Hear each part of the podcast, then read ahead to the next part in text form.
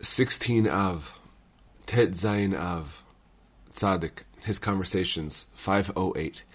He said, When you are making a great effort to pray properly, but you still find you can't, the only thing to do is to say the words in the simplest and most literal way possible, even if it means you say them without the least vitality or enthusiasm.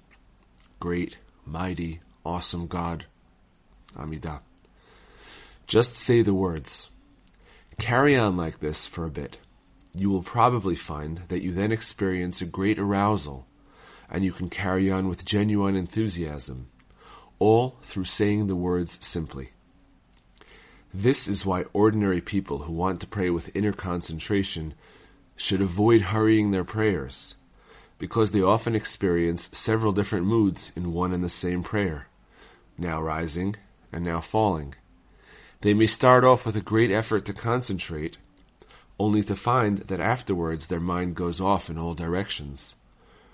When this happens, they should say the words in the simplest manner possible Great, mighty, awesome God.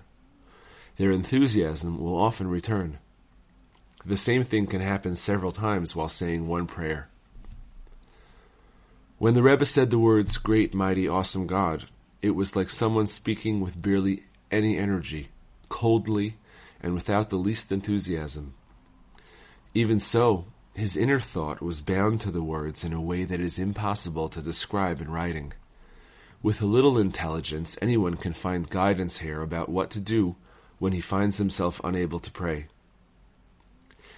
And if you can't pray at all, the Rebbe went on, see if you can't say at least a few sincere words from one of the other prayers and supplications.